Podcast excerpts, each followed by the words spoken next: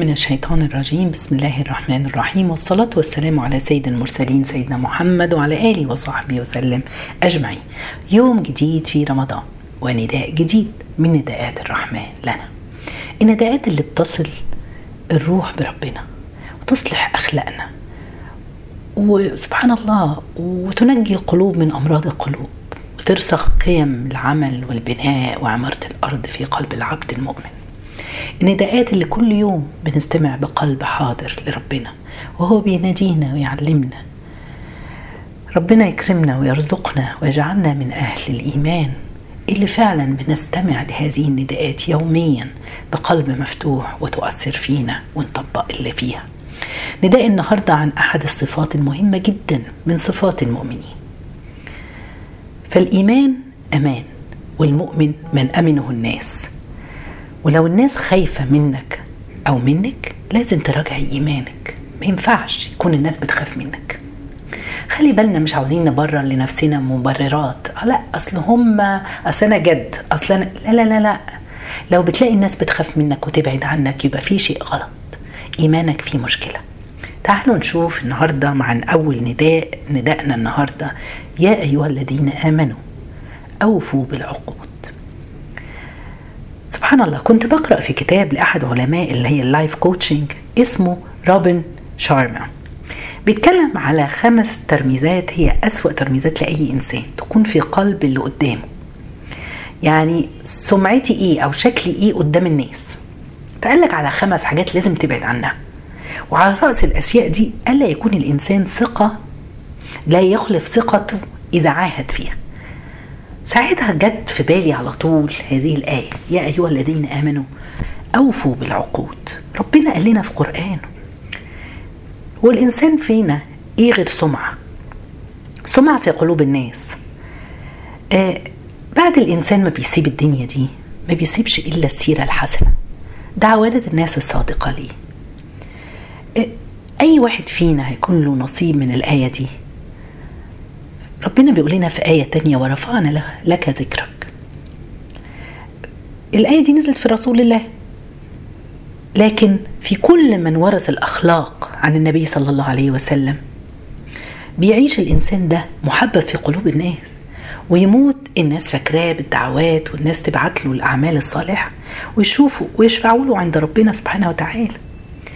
أهم صفة من الصفات اللي إحنا عاوزين نتكلم عليها النهاردة الوفاء.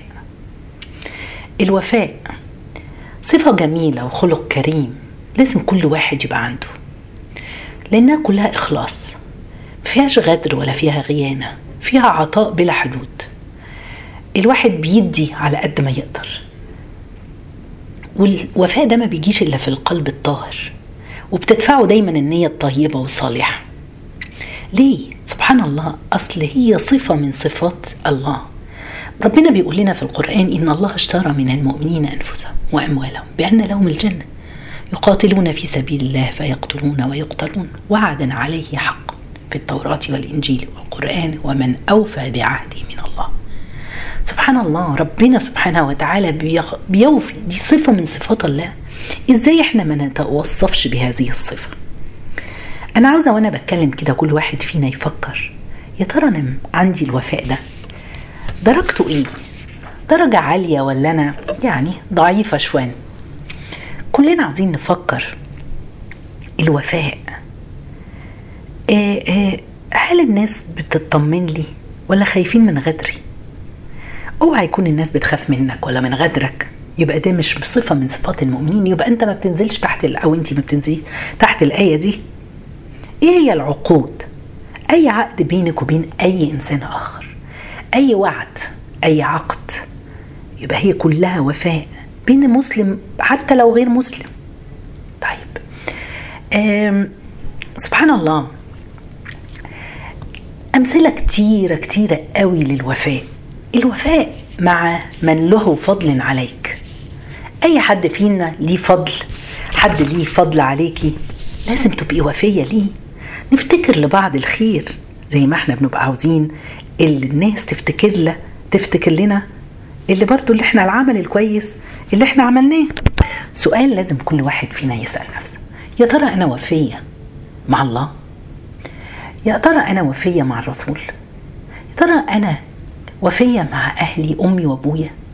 مع أهلي إخواتي يا ترى أنا وفية مع أساتذتي واللي علموني؟ دي سؤال لازم كل واحد فينا يقف عليه ويفكر. هل أنا من الأوفياء. هل أنا بوفي عهدي مع الله سبحانه وتعالى؟ ولا أنا يعني سبحان الله ما, ما بفكرش؟ أول حاجة لازم نقولها إحنا كلنا بنقول بنحبك يا رسول الله. يعني لسه امبارح كنا بنتكلم على الصلاة على الرسول صلى الله عليه وسلم أو من يومين. سبحان الله. الصلاة على الرسول عليه الصلاة والسلام. يدينا ابتدينا فعلا نذكر الرسول. وقلنا إن إحنا سبحان الله بنذكر الرسول بس مش بذكر فين قلبنا حاضر. يا ترى إحنا ماشيين على سنته؟ يا ترى بنتعلم من الرسول عليه الصلاة والسلام؟ إزاي نبقى أوفياء مثلا؟ ولا ده كلام بس وبنقوله وخلاص. سيدنا حذيفة ابن اليماني كان عايش في مكة. جاء مهاجر فقريش مسكته وقالوا له أنت عاوز تهاجر مع محمد عشان تحاربنا معاه؟ قال لو عاهدتكم إني هحاربهم حاربكم مش هحاربكم معاه مش هحاربكم معاه. تركوه يسافر. لما وصل حكى للنبي صلى الله عليه وسلم هذه القصة. بعد مرور عام من غزوة بدر المسلمين 300 والكفار 1000 إحنا معنا فرس واحد وهم معاهم 300 فرس. المعركة مش متكافئة. يجي حذيفة طالع في المعركة. النبي يراه ويقول له يا حذيفة ألم تكن قد عاهدتهم ألا تقاتلهم يا سبحان الله. ما قالوش يا رسول الله دول كفار؟ قال نعم. قال فارجع وفي بوعدك. ياه! قد إيه القصة دي أثرت فيا وأنا بقراها؟ قد إيه إحنا يا ترى بنوفي بعقودنا مع الناس؟ نقول الكلمة ونوعد ونرجع نخلفها بعدها بساعة. ده عدى عليه سنة. ومع مين في حرب مع المشركين؟ إحنا فين من درجة الوفاء دي؟ عاوزين نخلي بالنا.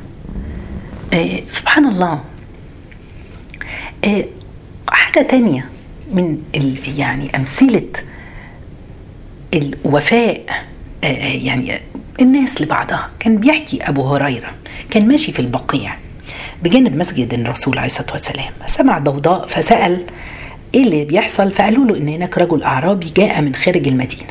ما نعرفوش. ربط فرسه بجانب بستان فقطعت الناقة حبلها وحاست في بستان صاحبها خراب خربت المحاصيل والزرع وكله. صاحب البستان ضرب الناقة فقتل الناقة. فاستيقظ الأعرابي فأمسك بصاحب إيه؟ البستان فلكمه فقضى عليه.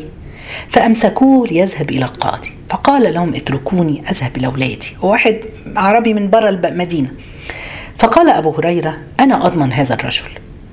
فقال تابع يعني الناس اللي واقفة. يعني أنت متأكد إن أنت هتضمنه إنه هيروح ويرجع تاني؟ فقالوا اتركوه. خلاص أبو هريرة ضمنه مضى شهرين وقال له قال لهم قدامي شهرين وهرجع لكم. مضى شهرين فجاء أولاد الرجل المقتول فقالوا له كيف تضمن من لا تعرف؟ بيلوموا سيدنا أبو هريرة. فقال حتى لا يقال أصحاب إن أصحاب المروءة قد ولوا. سبحان الله. وهما واقفين بيتكلموا ظهر الرجل على الأفق. وجه فسألوه ماذا جاء بك؟ يعني إيه اللي جابك؟ ده أنت مفيش سبب يخليك ترجع. فقال كي لا يقال إن أصحاب الوفاء قد ولوا. لقد عاهدت عهدا. بعد كده فقال أهل القتيل فنحن قد عفونا كي لا يقال أن أصحاب العفو قد ولوا. يا سبحان الله تعالوا نشوف كده القصة دي. مين بيضمن حد بكلمة قالها؟ للأسف حتى الأخوات ما بقوش يصدقوا بعض. بقى الواحد يقول كلمة ويرجع في عهده وما يعملهاش. أخواتي يبقوا سامعين. الأب أو الأم بيقول حاجة وبي يعني بيقول وصية بحاجة معينة وما يسمعوهاش لأن مش على هواه. تعالوا نشوف. الراجل ده اللي وعد وراح كان ممكن ما يجيش. ده رجع عشان عارف إن هم هيقتلوه هيقتصوا منه. لكن رجع لمجرد إن هو وعد. قد إيه بنوعد إحنا وما بنوفيش بوعدنا؟ وقال كي لا يقال إن أصحاب الوفاء قد ولوا. وأهل القتيل لما شافوا كده قال لك إيه؟ عفونا عنك. كي لا يقال أن أصحاب العفو قد ولوا. الجيل ده نشأ على يد الرسول عليه الصلاة والسلام. ولا في هارفارد ولا في أكسفورد ولا في التعليم اللي إحنا بنتعلمه دلوقتي. ده عظمة الدين إنه ربى ناس على الوفاء والإخلاص والأخلاق. لما بنقول إن إحنا عندنا وفاء للملائكة ما بنتكسفش إن إحنا نعمل المعاصي. ذنب توبوا. لأن عشان تفرح الملائكة. وتستغفر على طول لأنه هيستغفروا لك. الوفاء مع كتاب الله. اوعوا نهجر كتاب الله. إحنا في شهر القرآن اوعوا اوعوا نهجره يحكي الحارث بن سعيد. الحارث بن سعيد كان عند مالك بن دينار وكان يقرأ إذا زلزلت الأرض زلزالها فأخذ مالك ينتفض وأهل المجلس يبكون. كانوا بيتفاعلوا مع كتاب الله. كان عبد الله بن عمر يقوم الليل ويمر بآيات الجنة يقف ويدعو الله الجنة ويبكي ويمر بآيات النار فيدعو ويبكي ويتعوذ. إحنا بنختم القرآن في شهر القرآن. يا ترى بننفعل؟ يا ترى عندنا وفاء مع كتاب الله؟ ده نوع من الوفاء إن إحنا ما بنتركوش إن إحنا بنحاول نتفاعل مع كتاب الله. يا ترى عندنا وفاء مع والدينا؟ مع أهلنا؟ تفتكروا؟ كتير مننا هنقول آه طبعا عندي. الحمد لله. لكن بتبان قوي إمتى؟ صورة الوفاء مع الأم والأب اللي أنفقوا حياتهم ومالهم وصحتهم وجاهدوا عشان يساعدنا. النتيجة إيه؟ هيكونوا محبوبين ما داموا بصحة وعافية ويقدروا يروحوا وييجوا ويت... لما يكبروا أو افتقروا واحتاجوا لمرض فيصبحان عبئا ثقيلا علينا. سبحان الله. أين برنا لوالدينا؟ لما سبحان الله الرجل كان بيطوف حوالين الكعبة وشايل أمه على ظهره فبيسأل سيدنا عمر بيقول هل وفتها فقال وفتها حقها. سبحان الله فقال إيه؟ قال له أنت عم هي عملت وسهرت وشالتك وحملت فيك وتتمنى لك الحياة وأنت بتعمل كده ولكن تتمنى لها الموت. ربنا يخلي لنا أهالينا اللي لسه عايشين ويرحم من مات منهم. دي نوع تاني من الوفاء. تعالوا نشوف وفاء الرسول عليه الصلاة والسلام لأصحابه. يوم فتح مكة الرسول عليه الصلاة والسلام عمل ثلاث أنواع من الوفاء. وفاء لأبو طالب عمه. وفاء لستنا خديجة وفاء للأنصار. دخل مكة. أول ما دخل مكة الرسول هينزل فين؟ بيت الرسول في مكة كان عند أبو طالب عمه. ابنه عقيل لم يكن مسلما وهو اللي عايش في البيت ده. فالصحابة بيقولوا له زيد قال له يا رسول الله ألا تنزل في بيتك؟ قال وهل طرق عقيل لنا بيتنا؟ فقال لا مش هروح. انصبوا لي خيمة. لأن سبحان الله أنا عندي وفاء أبوه كان واقف معايا. مش هأذي عقيل ده أول وفاء. الخيمة ننصبها لك فين يا رسول الله؟ سبحان الله عند قبر خديجة. يا وفاء لزوجته. هي اللي وقفت جنبي في الشدة. عاوزة تشاركني يوم الانتصار فرحتي. حنان وحب ووفاء سبحان الله. ليه خيمة؟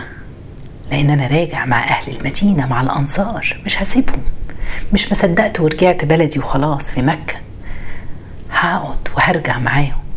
فعلا وفاء ثلاثي ساب البيت العقيم ونصب الخيمة عند قبر خديجة وخيمة مؤقتة لأنه راجع مع الأنصار. ياه! إيه يا رسول الله؟ هذا الوفاء. قمة قمة. يا ترى إحنا بقى في وفاء ما بيننا بين أزواجنا دلوقتي؟ ولا سبحان الله تبدأ الزوجة مع جوزها وهو لسه في بداية حياته وتجتهد معاه وأول ما يبتدي المال يبقى معاه يعمل إيه؟ بيشكرها. لا للأسف بيروح يتجوز عليها. للأسف الشديد. تعالوا نشوف مثل جميل لوفاء زوجة فاطمة زوجة عمر بن عبد العزيز. هي بنت الخليفة وزوجة خليفة وأخت الأربعة خلفاء. كانوا الشعراء بيقولوا عليها بنت الخليفة والخليفة جدها أخت الخلائف والخليفة زوجها. خرجت من بيت أبوها يوم زفافها وهي مثقلة بأثمن ما تملكه الامرأة من الحلي والجواهر. كان عندها من الحلي حلق مرصع بيقول لك اشتهر التاريخ كانوا الشعراء بيغنوا بيه. سبحان الله بيقول لك ده لو كانت باع لأشبع شعب كامل. أول قرار بعد ما اتجوزها سيدنا عمر بن عبد العزيز إنه يدخل كل هذا في بيت مال المسلمين وهي وافقت. بس وافقت ممكن تكون متضررة في حياتها الله أعلم. لكن يبان بقى بعدها لما توفى عمر بن الخطاب عمر بن عبد العزيز وما سابش حاجة لزوجته ولا أولاده جاءها أمين بيت المال وقال لها إن مجوهراتك يا سيدتي لا تزال كما هي. واعتبرها أمانة لك وحفظتها لك لذلك اليوم واستأذنك أن أردها عليك. فقالت لا إنها ذهبت لبيت مال المسلمين طاعة لأمير المؤمنين. ثم قالت وما كنت لأطيعه حيا وأعصيه ميتا. ياه إيه الوفاء ده؟ وفاء عظيم. سبحان الله ده وفاء الزوج للزوجة والزوجة للزوج. عاوزين نبقى كده عاوزين نتعلم من الناس دي. سبحان الله. عاوزين نحس بالخير نحس بالوفاء. ده أحسن خلق. يا أيها الذين آمنوا أوفوا بالعقود. أوفي أوفي مع من عمل شيء ليك. تعالوا نشوف. سيد الإمام مالك وفاءه للرسول عليه الصلاة والسلام. يقول لك كان عمره ما يركب دابة في المدينة. مرة جه الخليفة المهدي إلى المدينة. وكان مالك مريض. فأرسل إليه آآ آآ يعني ناقة بتاعته عشان يجيبها يركبها ويجي. فردها الإمام وقال بصوت داب حبا للنبي إني لا أستحي من الله أن أركب في مدينة فيها جثة رسول الله. سبحان الله بيستحي إيه ده ذهب إلى المهدي ماشيا وهو عيان متكئا على كبار علماء المدينة. راحوا يسندوه. لما رآه المهدي قال باحترام وإجلال. سبحان الله. ترك ركوب البغلة إجلالا لرسول الله ووفاء له. فقيض الله له العلماء ليتكئ عليهم. ربنا خلاه يجي بس ساند على العلماء. والله لو دعوتهم وهو الخليفة أنا إلى هذا ما أجابوني. فقال العلماء وقال المغيرة يا أمير المؤمنين نحن قد افتخرنا على أهل المدينة باتكاء مالك علينا. يا إيه كمية الوفاء دي؟ وفاء للرسول عليه الصلاة والسلام.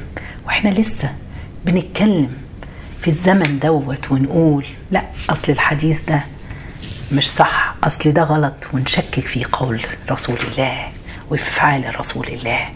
إيه اللي إحنا يقال مرة إن هارون الرسول ابن هارون الرشيد جاب مؤدب لابنه.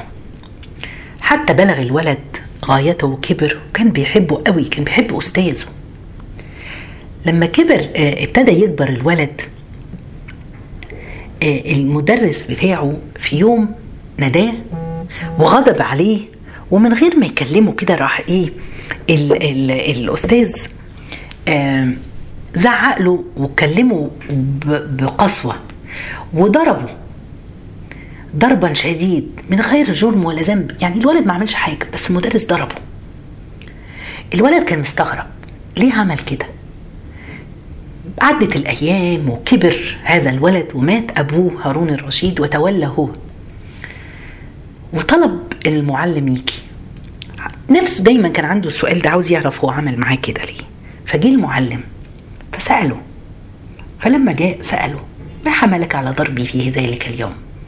فقال المعلم أعلم أيها الملك لما بلغت الفضل من العلم والأدب عرفت إنك سوف تنال الملك فأردت أن أؤذيك ألم الضرب أذيقك ألم الضرب ووجيلة الظلم حتى لا تظلم أحد. ياه! فين الأساتذة دي؟ فين العلماء دي؟ وفين المدرسين دول؟ عمل له كده عشان يجرب إنه يتظلم وما يرجعش يظلم حد لما بيبقى الملك هو أو الأمير. فرح الولد لأنه كان دايما عنده السؤال ده ومش عارف ليه أستاذي بيعمل كده. يا ترى أي واحد في مكان مسؤولية مسؤول بيعلم حد ترى بنعلمهم كده؟ بنفهمهم ليه؟ ولا عندنا الانتقام من غير حتى ما نسأل ونفهم سبب اللي ده عمله لي ليه؟ اللي أنا عاوزه أقوله. عاوزين نبقى أوفياء. عاوزين نكون من هؤلاء الناس الذين يا أيها الذين آمنوا أوفوا بالعقود. نوفي بأي حاجة وعدناها. يبقى عندنا الوفاء الوفاء لكل اللي حوالينا. أوفي بعهدك لو وعدت بحاجة. وما توعدش بس خلي بالك إحنا بنوعد ولادنا كتير قوي وما بنوفيش الوعود. مرة كان النبي صلى الله عليه وسلم عند أحد في بيت أحد الصحابة وأم الطفل قالت تعالى لأعطيك بتنادي ابنها. فقال لها الرسول ماذا أردت أن تعطيه؟ قالت تمرة. فقال الرسول صلى الله عليه وسلم إن لم تفعلي ذلك لعادت عليك كذبا. كل واحد يقف مع نفسه. بنكذب على أولادنا كتير ليه؟ بنكذب ونقول عشان نخلص من موقف إحنا واقفين فيه. لمجرد إن إحنا نطلع من الموقف. آه حاضر هجيلك آه لا بكرة إن شاء الله. ما تقلقيش وانت عارفة وجواكي إن انت مش هتيجي أو إنت مش هتيجي. ما ينفعش. اوعى توعد وانت مش هتعمل وانت عارف دي. اوعى يعني سبحان الله ما توعدش بوعد عشان إيه؟ يقولوا فلان بيعمل فلان وبيساعد الناس. لا لو ما تقدرش ما توعدش. عاوزين نخلي بالنا. عاوزين ما نوعدش وعد أكبر مننا. شيل على قدك زي ما بيقولوا. الوفاء خلق عظيم. عاوزين نكون منه. ويكون فينا ونتعلمه ونعلمه لاولادنا لو علمناه لاولادنا لو شافوا إن إحنا بنكلم أستاذنا ولا شيخنا بنعظمه ولا بنحترمه شافونا إن إحنا بنعمل الحاجة زي ما الرسول عليه الصلاة والسلام قول لهم ده وفاء لما للرسول عليه الصلاة والسلام لأن هو أستاذي وعلمني. ربنا يجعلنا إن شاء الله من من يوفوا بالعقود. جزاكم الله خير. سبحانك اللهم بحمدك أشهد أن لا إله إلا أنت. أستغفرك وأتوب إليك.